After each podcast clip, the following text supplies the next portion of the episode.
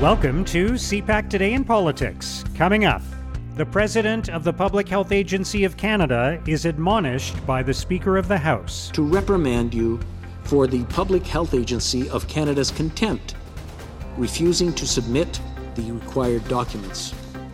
The House further ordered you to immediately submit unredacted version of the documents to it. However, through your counsel, the Speaker was informed that you are unable to deliver the documents uh, referenced in the order. The government announces adjustments to border measures. Beginning on July 5th, full vaccinated, fully vaccinated travelers who are permitted to enter Canada will no longer be subject to the federal requirement to quarantine. Fully vaccinated travelers will not be required to take a COVID 19 test on day eight or stay at a government authorized hotel. And a parliamentary committee probing sexual misconduct in the armed forces adjourns without producing a final report. The Liberals are saying, enough, the story's over. Let's uh, adjourn for the summer and let the military sort out these problems, which are massive, and um, take it out of the realm of politics. It's Tuesday, June the 22nd. I'm Mark Sutcliffe. Let's get right to the top political stories this morning. I'm joined by Susan Delacourt, columnist for the Toronto Star. Susan, thank you for joining us today. Good morning, Mark. So, the president of the Public Health Agency of Canada, Ian Stewart, was publicly admonished in the House of Commons yesterday for failing to turn over documents re- that were demanded by MPs. This is related to the firing of two scientists at a high security lab in Winnipeg. Um, this, and this is a, an almost unprecedented event. It's a, an ex- extremely rare move that that you would have a, a, public servant brought into the House of Commons under these circumstances. So, um, uh, there, what's going on here, and, and what does it all mean? Well, this is a story that's been bubbling under the radar. You know, if you if you look at what the conservatives have been asking about in question period, day after day, as some of us are paid to do, um, uh, they have kept this very high uh, on the agenda. And uh, again, I think you know, a hundred kilometers outside Ottawa, this sounds like procedural wrangling, but you're right. There are a lot of historic things in this. This does hark back to previous arguments in Parliament when the Liberals were in opposition to about them demanding documents and uh, we won't go into all the details here, but the opposition, despite Mr. Stewart being summoned to the bar yesterday, rather historically, it was quite the scene actually, um, it didn't resolve anything. And uh, basically, on one side, the liberals are saying this is a political game that is going to endanger national security and it is precedent setting. They were citing all these experts saying, and once you've opened the floodgates to this kind of thing, um, national security will be compromised. And this, what there were very impassioned and principled speeches on the conservative side about the supremacy of Parliament and respect for Parliament. Will that matter to the average Canadian voter? I'm not sure. I um, there were important issues for sure being debated yesterday in Parliament about this. There was the scene of of this public servant standing there for way too long. Uh, I think everybody agreed on that at the end that, that you know he had to stand and watch this fight taking place. Did it solve anything? No. But is this Parliament going to solve anything? No. yeah. Are are there consequences? Are there issues that that Canadians should should be focused on arising from this story? That's a hard question to answer because um, certainly, as I and others have been watching the Conservatives asking about this, that that that question has been on my mind too. Why the focus on China? Why the fixation on um, on the role of this lab and, um, and, and what happened at this lab, which is still shrouded in mystery.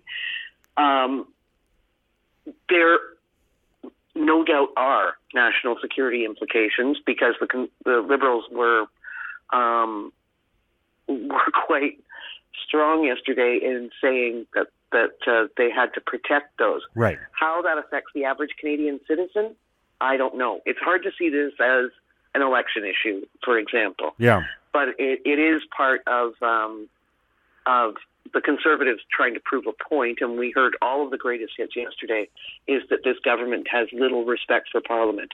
Now, that was the allegation against Stephen Harper as well, and I'm not sure that's what um, ultimately led to the Conservatives' defeat, defeat in 2015, but it is part of a, a larger story yeah. about uh, who respects what. Yeah, and and China is is uh, a subject that Erin O'Toole raises a lot, right? So it it, uh, it fits with that. Lot, yeah. yeah.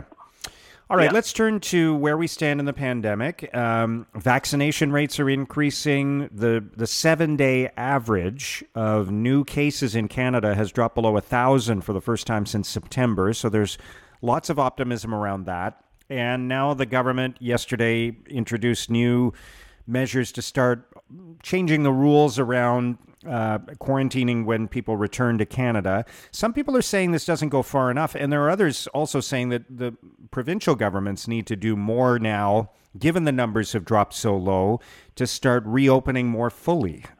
So, what's your sense of, Yeah. of where we are on that? I, I think what you saw yesterday was a very, very cautious federal government saying that um, you know it's it's not going to uh, barrel ahead with reopening, even though, as you say, lots of people are second dose now and keen to get out and and keen to start traveling. And for any of those people, you know, who've been dying to go across the U.S. border, that's not going to happen. The U.S. itself extended border restrictions on Sunday uh, to uh, to the 21st of July, and then uh, Canada yesterday it, it has also extended the border restrictions. But this is a very very meek, cautious reopening, and it tells you. I think my, my colleague Tonda MacCharles wrote about this too in the paper too. It tells you this is a government that feels a, bit spooked by what has happened in the past year and and too cautious uh, to too quick reopenings and the variants out there frighten them. Also, don't forget, it wasn't that long ago. I was actually trying to find out when the last time uh, Doug Ford, the premier, also who seems to have been burned by reopening too soon, has been really going hard at the federal government about borders and insisting that that's where the problem comes from. So I think you saw a federal government even though you've got Jason Kenney announcing fully reopening plans just in time, no coincidence, for the stampede to take place in Alberta, we still have a province. We're, you and I are, are sitting in a province right now that is um, is also being very cautious about reopening. People in Toronto have not been able to get a haircut since November. So we haven't even moved into phase two of reopening in Ontario, and I think that's the tension you're seeing playing out there at the borders. Is um, the provinces are not all of one mind on when to reopen. Uh, the federal government is not going to get burned by this, and I think it's it's uh, it's saying let's get more people vaccinated. There was one moment yesterday. There was a bit of dispute about this.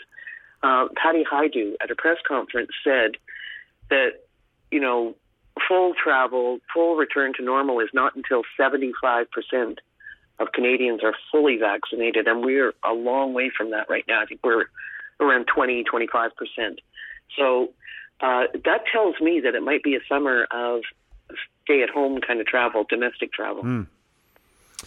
All right, let's talk about a committee that was looking into sexual misconduct in the Canadian Armed Forces. It has adjourned for the summer without producing a final report, um, and of course, uh, like many things at this time of year, if if they if it's not happening now, it might not happen because we're, all expecting a federal election in the fall.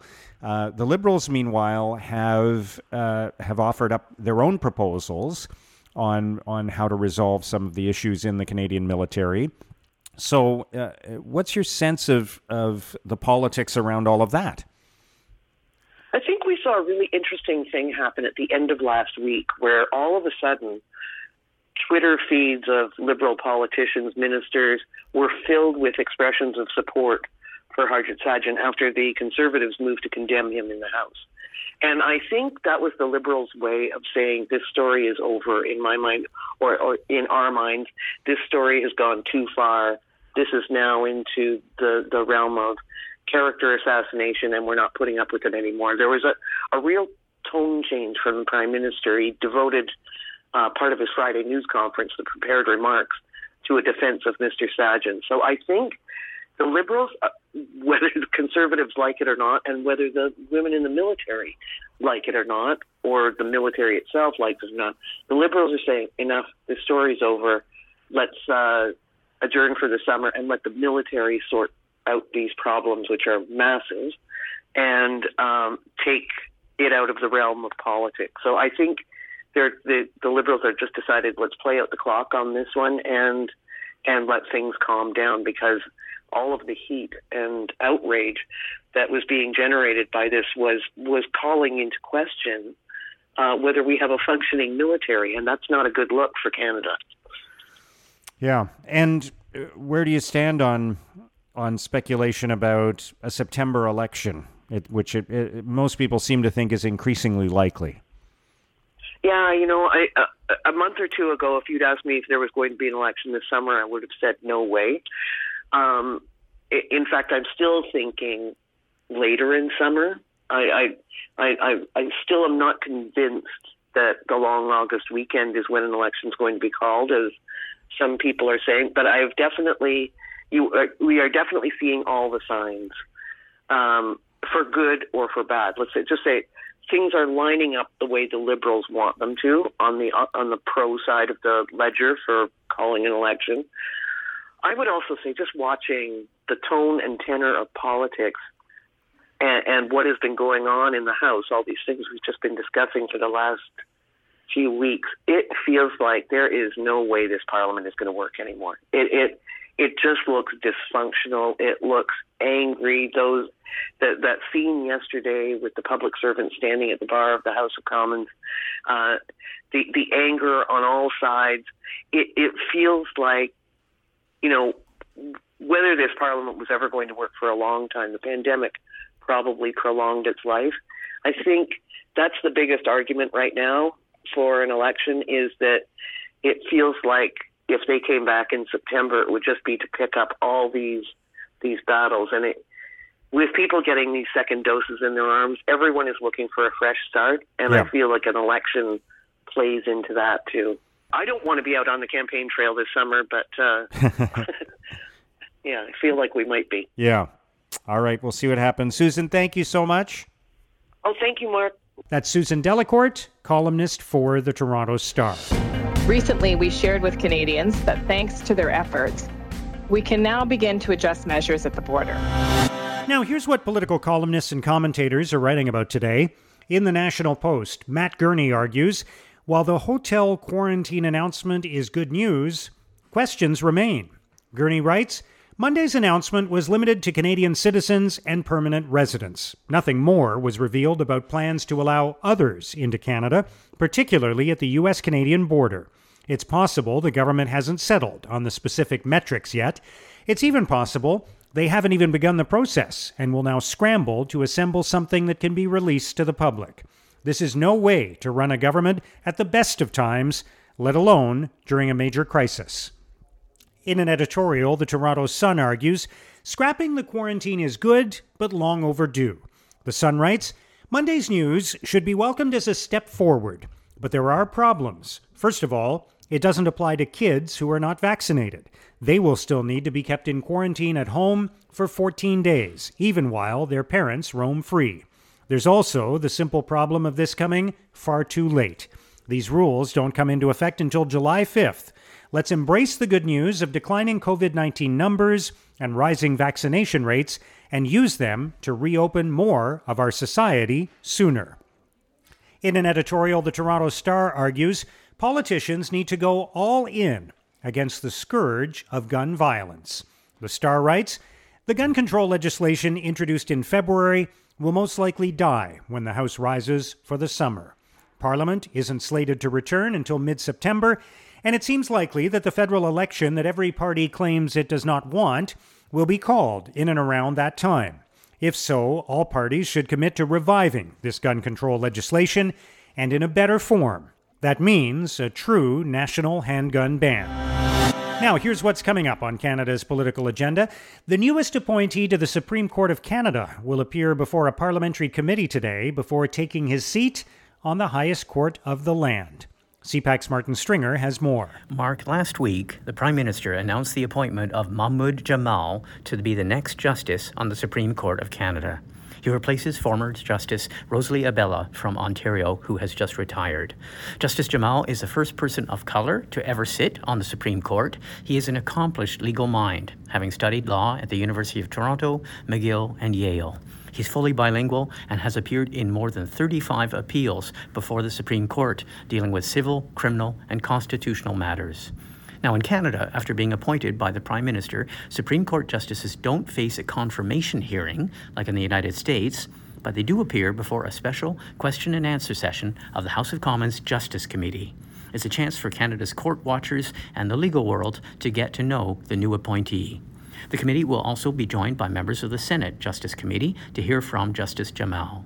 They'll also hear from Justice Minister David Lametti and from former Prime Minister Kim Campbell, who heads up the Independent Advisory Board for Supreme Court Appointments, which recommended Justice Jamal for the position. Thanks, Martin. Also today, the Prime Minister will hold a news conference to speak about the COVID 19 situation. He will also attend question period before taking part in a virtual conversation with members of the Parliamentary Internship Program. He will also take part in a virtual conversation with members of the House of Commons Page Program. Bloc Québécois leader Yves Francois Blanchet will hold a news conference in Ottawa. National Defence and Canadian Armed Forces Ombudsman Gregory Lick will hold a news conference and release a position paper addressing the misconduct situation in the Canadian military. Public Safety Minister Bill Blair will hold a news conference to speak about firearms. Innovation Minister Francois Philippe Champagne will announce a milestone in the construction of the new Biologics Manufacturing Centre at the National Research Council of Canada's Royalmount location in Montreal. And Small Business Minister Mary Ng will attend the Evolution of Hardware Technology panel discussion at the Hardtech Conference hosted by Venture Lab. And that's CPAC Today in Politics for Tuesday, June 22nd. Tune into Primetime Politics tonight on CPAC for coverage of all the day's events. Our podcast returns tomorrow morning. Have a great day.